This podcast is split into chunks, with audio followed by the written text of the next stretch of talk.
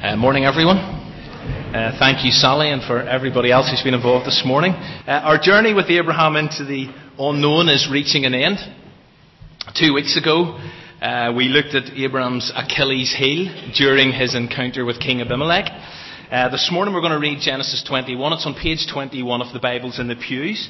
Uh, and it's a, a chapter that contains three separate scenes.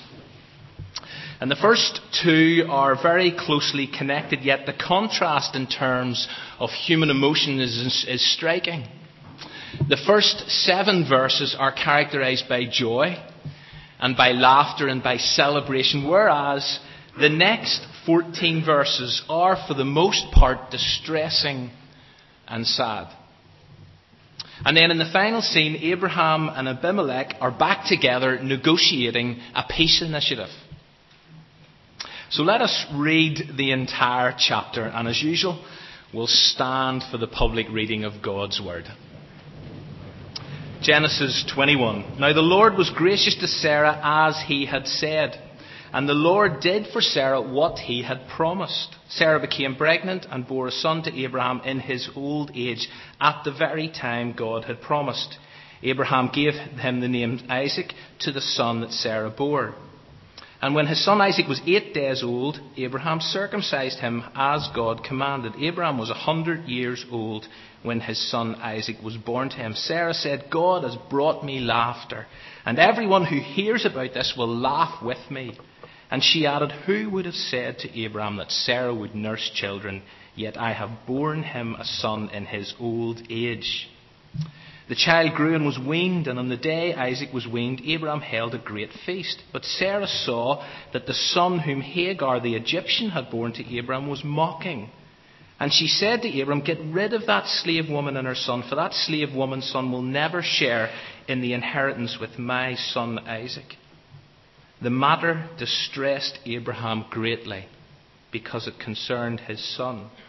But God said to him, Do not be so distressed about the boy and your maidservant. Listen to whatever Sarah tells you, because it is through Isaac that your offspring will be reckoned. I will make the son of your maidservant into a nation also, because he is your offspring. Early the next morning, Abram took some food and a skin of water and gave them to Hagar. He set them on her shoulders and then sent her off with the boy, and she went on her way and wandered in the desert of Beersheba. When the water in the skin was gone, she put the boy under one of the bushes. Then she went off and sat down nearby, about a bow shot away, for she thought, I cannot watch the boy die. And as she sat there nearby, she began to sob. God heard the boy crying. And the angel of God called to Hagar from heaven and said to her, What is the matter, Hagar? Do not be afraid. God has heard the boy crying as he lies there. Lift the boy up, take him by the hand, for I will make him into a great nation. Then God opened her eyes, and she saw a well of water. So she went and filled the skin with water and gave the boy a drink. God was with the boy as he grew up. He lived in the desert, he became an archer, and when he was living in the desert of Paran, his mother got a wife for him from Egypt. At that time, Abimelech and Phicol, the commander of the forces, said to Abram, God is with you in everything you do. Now swear to me here before God that you will not deal falsely with me, or my children, or my descendants. Show to me and the country where you are living as an alien the same kindness that I have shown to you. Abram said, I swear it.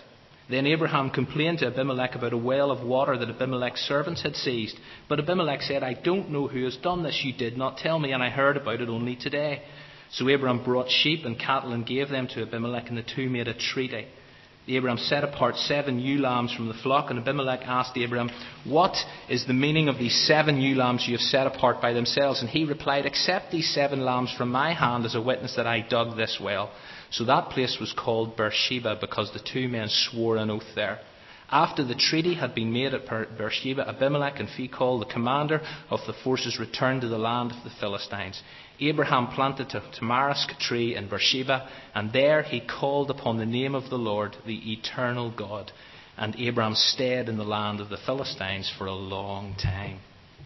Please grab a seat. 25 years have come and gone. Since God first called Abraham back in chapter 12, 25 years since the original promises were given, 25 years since the journey began, 25 years of adventures, of ups and downs, of twists and turns, of reminders, of challenges, 25 years of wandering and wondering. And now, Abraham and Sarah are holding their boy, their son. Mum is 90. She doesn't make any reference to that. It's interesting. But dad is 100. And Sarah laughs. Although it's unlike the cynical laughter or the sniggering of disbelief in chapter 18, because this is laughter of surprised joy. As she says herself, look at verse 6. Everyone who hears about this is going to have a laugh. Or in verse 7, who would have ever thought this could happen, or words to that effect? But it has happened.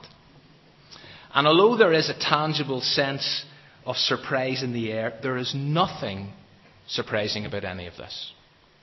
Because what has happened, and when it has happened, has God written all over it. Look at the, two, the first two verses. The Lord was gracious to Sarah, then this phrase, as he said. The Lord did for Sarah, this phrase, what he promised. Sarah became pregnant at the very time God promised. And then in verse 6, God has brought me laughter. In other words, God is central to this story. God is in control of this story. What God promises, God delivers. His timing is perfect. He's never early, He's never late. Humanly speaking, the impossible has happened. But all that does is proves that God's in this, that God's behind this. Plus, as we so often discover, God's infinite power is never limited by our or anybody else's expectations. And most of us probably identify with Sarah's reaction, but I think it's really interesting to note that Abraham doesn't appear to be laughing. Now, it's not because he's unhappy. The dad is delighted. But maybe it's because Abraham has come to realize, he's come to grasp and appreciate just who God is. Listen to what Paul writes in Romans 4. Without weakening in his faith, he, embra- he faced the fact that his body was good as dead, since he was about a hundred years old, and that Sarah's womb was also dead. Yet he did not waver through unbelief regarding the promise of God, but was strengthened in his faith and gave glory to God. Then this phrase, being fully persuaded that God had the power to do what he had promised. How do you get to that place? How do you get to a place of being fully persuaded that God will do just what he has promised? Especially when the circumstances and the facts dictate otherwise or imply otherwise? Are we, am I, fully persuaded God can deliver on his promises? Abraham's body was as good as dead. That's what Paul writes. Sarah's womb was dead. That's strong. But Abraham still believed. His faith was stretched, but it wasn't crippled. And you know, I have no doubt there are some people sitting here this morning, and you're wondering, is God still in control of my life?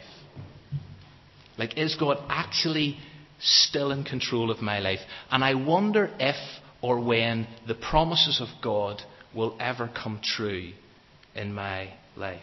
And therefore, there are times when our faith gets stretched, maybe even to breaking point. But this story and this point in the story, Isaac's birth, stands as an eternal and a constant reminder and challenge that what God says, God does. It's only a matter of time. It's only ever a matter of time with God. For this couple, it was 25 years.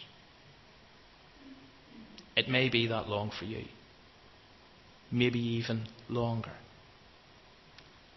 Can we be fully persuaded now that God is going to deliver on His promises, whatever those are, to you and for you?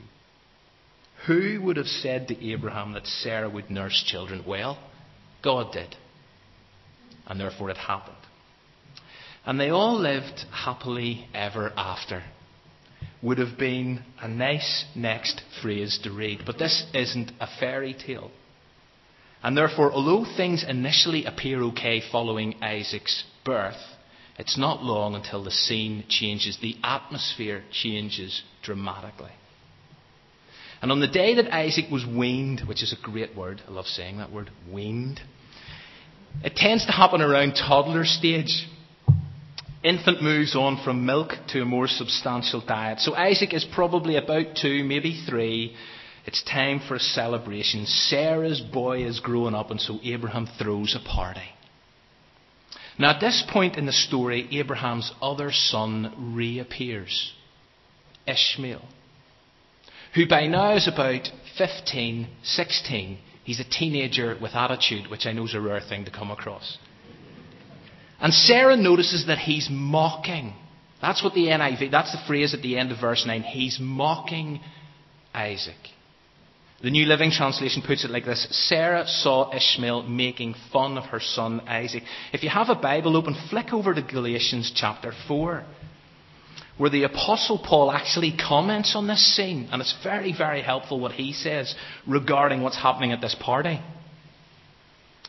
Galatians chapter 4, verse 29 says this At that time, the son born in the ordinary way persecuted the Son born by the power of the Spirit, it is the same now.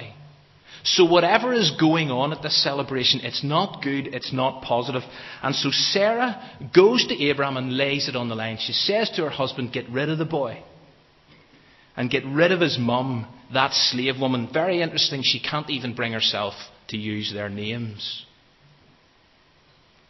And not only is Sarah really annoyed at how Ishmael is treating Isaac, but the prospect of her boy Isaac having to share any of his inheritance with Ishmael was unbearable. And so Sarah's feelings are really clear. Really clear. She wants rid of them. But Abraham's feelings are clear. Look at verse 11. The matter distressed Abraham because it concerned his son. And I want you to try imagine how devastated Abraham must have felt at this moment. Surely any parent can sense the pain that was ripping at his heart. How could you ever reach a place where you send away your own flesh and blood? And yet, that is exactly what his wife was asking him to do. Ishmael had been part of Abraham's life for about 15, 16 years. Abraham had watched his boy grow up. He had watched him become a man. Okay, he may have started to show signs of becoming a wild donkey of a man, as God said he would become. But he was still his boy, still his flesh and blood. This is a difficult moment in Abraham's story, and it's a moment into which God speaks, as God often does in the difficult moments in our story. But what God says is maybe a little unexpected. He starts by telling Abraham to do what his wife tells him. Now, I'm sure I should go somewhere with that. And, I, have been so, been so tempted, guys, but I'm going to resist the temptation.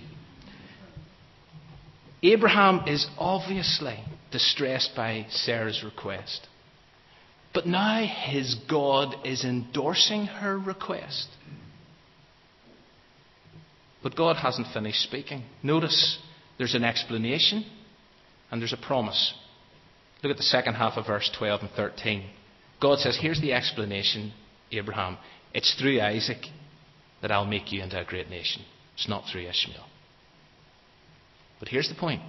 Here's the promise. I will also make Ishmael into a great nation. Now, for those of us who have been following Abraham's journey, let me remind you of what God said to Abraham back in chapter 17. And Abraham said to God, If only Ishmael could live under your blessing. Perfectly understandable request from a dad. If only Ishmael could live under your blessing, God. And then God says yes. But your wife Sarah will bear you a son, and you will call him Isaac, and I will establish my covenant with him as an everlasting covenant for his descendants after him. As for Ishmael, I've heard you. I've heard your, I've heard your heart. I will surely bless him. I will make him fruitful and will greatly increase his numbers. He will be the father of twelve rulers, and I will make him into a great nation. But my covenant I will establish with Isaac. See, God has a plan for Abraham, God has a plan for Isaac, and God has a plan for Ishmael. God is in control of their stories. God is working out his purposes in their lives. Those purposes and God's ways don't always make sense to us. They don't always sit comfortably with us. Certain aspects, certain details come across as extreme. Like, why does Abraham have to send Hagar and Ishmael away? Why must they be banished to the desert? Why? You could wrestle with that one for ages. Just like as we recall last weekend, we're often left to wonder why did Jesus have to die such a torturous, excruciatingly painful death? Yes, his blood needed to be shed, but did it have to be so extreme? Or just like as we're about to discover in two weeks' time, after all this family had been through, 25 years of journeying into the unknown, they get to this point, and then God turns around to Abraham and says, I want you to kill your son. Why? God's ways are not our ways. And the fact is that Ishmael and Hagar, and this is maybe hard for some people to take, they needed to leave. And so the next day, early in the morning, Abraham says goodbye. And even though this had to happen, it must have been so hard. And as I was preparing for this morning, I came across this sculpture by George Segal. It was created in 1987. It's called Farewell to Ishmael.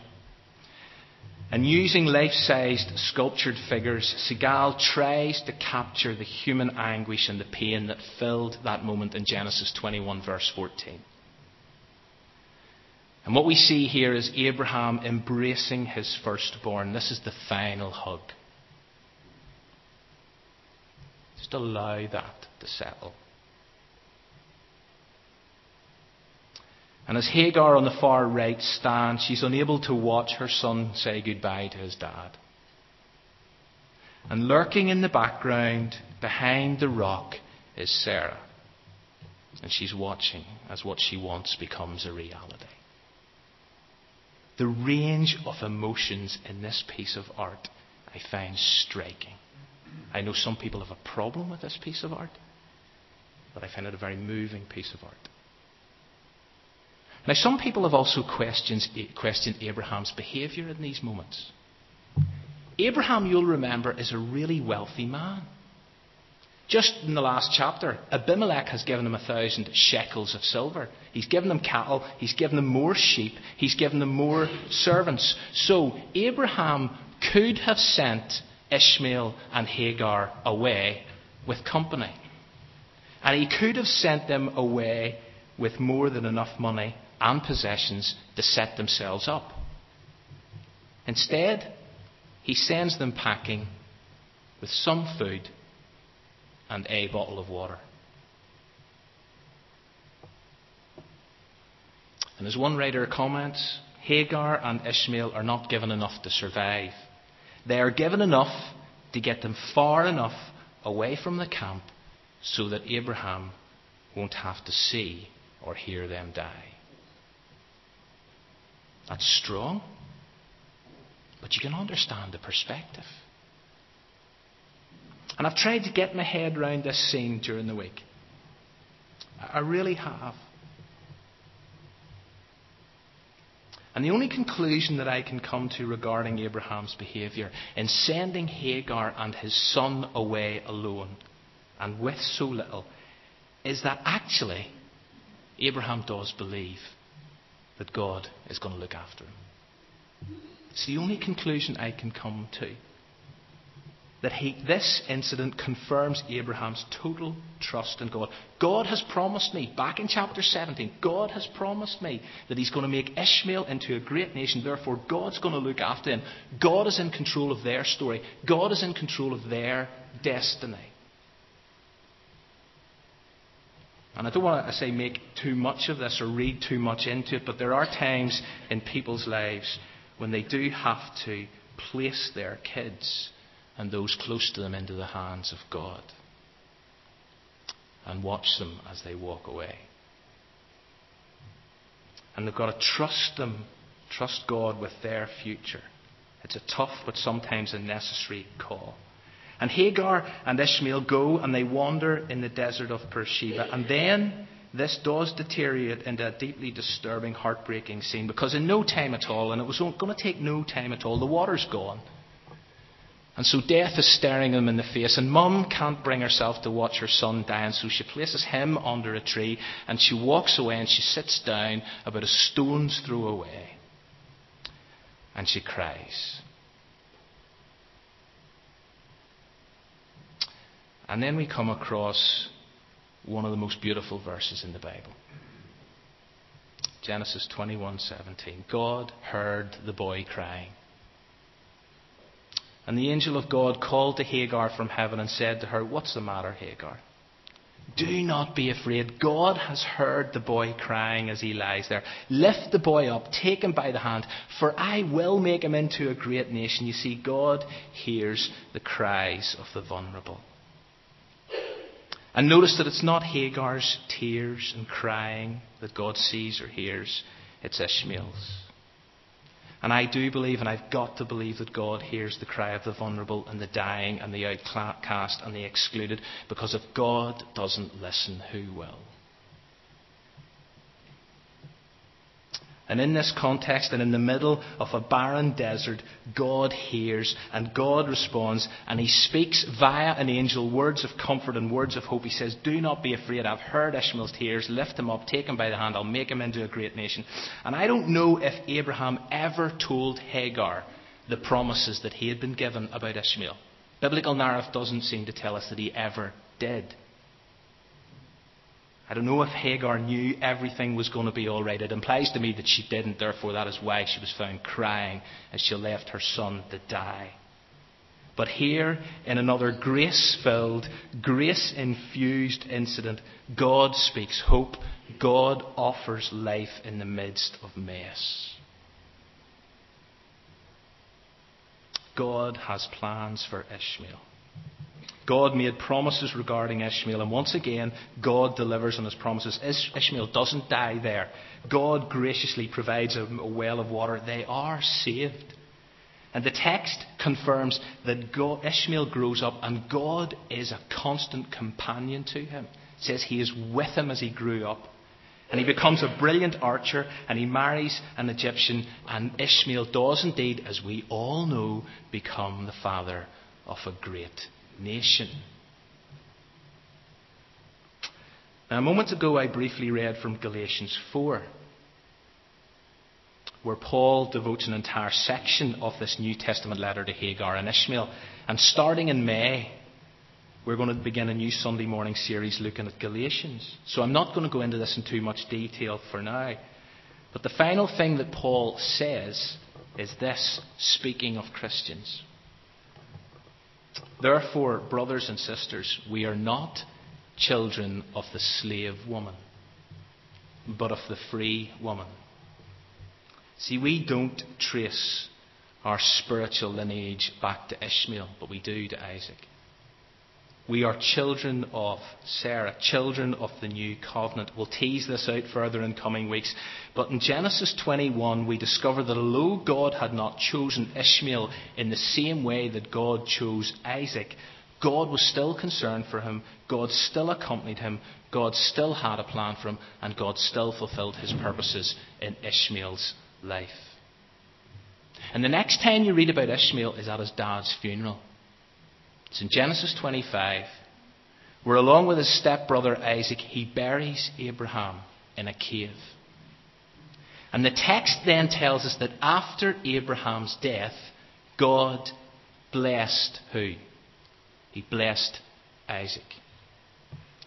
So Ishmael's story is different. It's not our story, if you like. But he does have a significant role in another story, in another tradition. Final scene, and I'm really going to touch on this so briefly. We're back with Abraham. And he's back in conversation with Abimelech, who's joined by his forces commander. Some people think it's for backup. And together, Abimelech and Phicol make this insightful observation regarding Abraham. God is with you in everything you do. Now, that, for me, is some compliment. Do the people that know me say this of me? David, God's clearly with you in everything you do. Although I find it intriguing that Abimelech said that in light of what Abraham did to him in chapter 20. So maybe Abimelech didn't quite mean everything. And what follows next is the negotiation of a peace treaty. And the way that Abraham and Abimelech go about this is brilliant.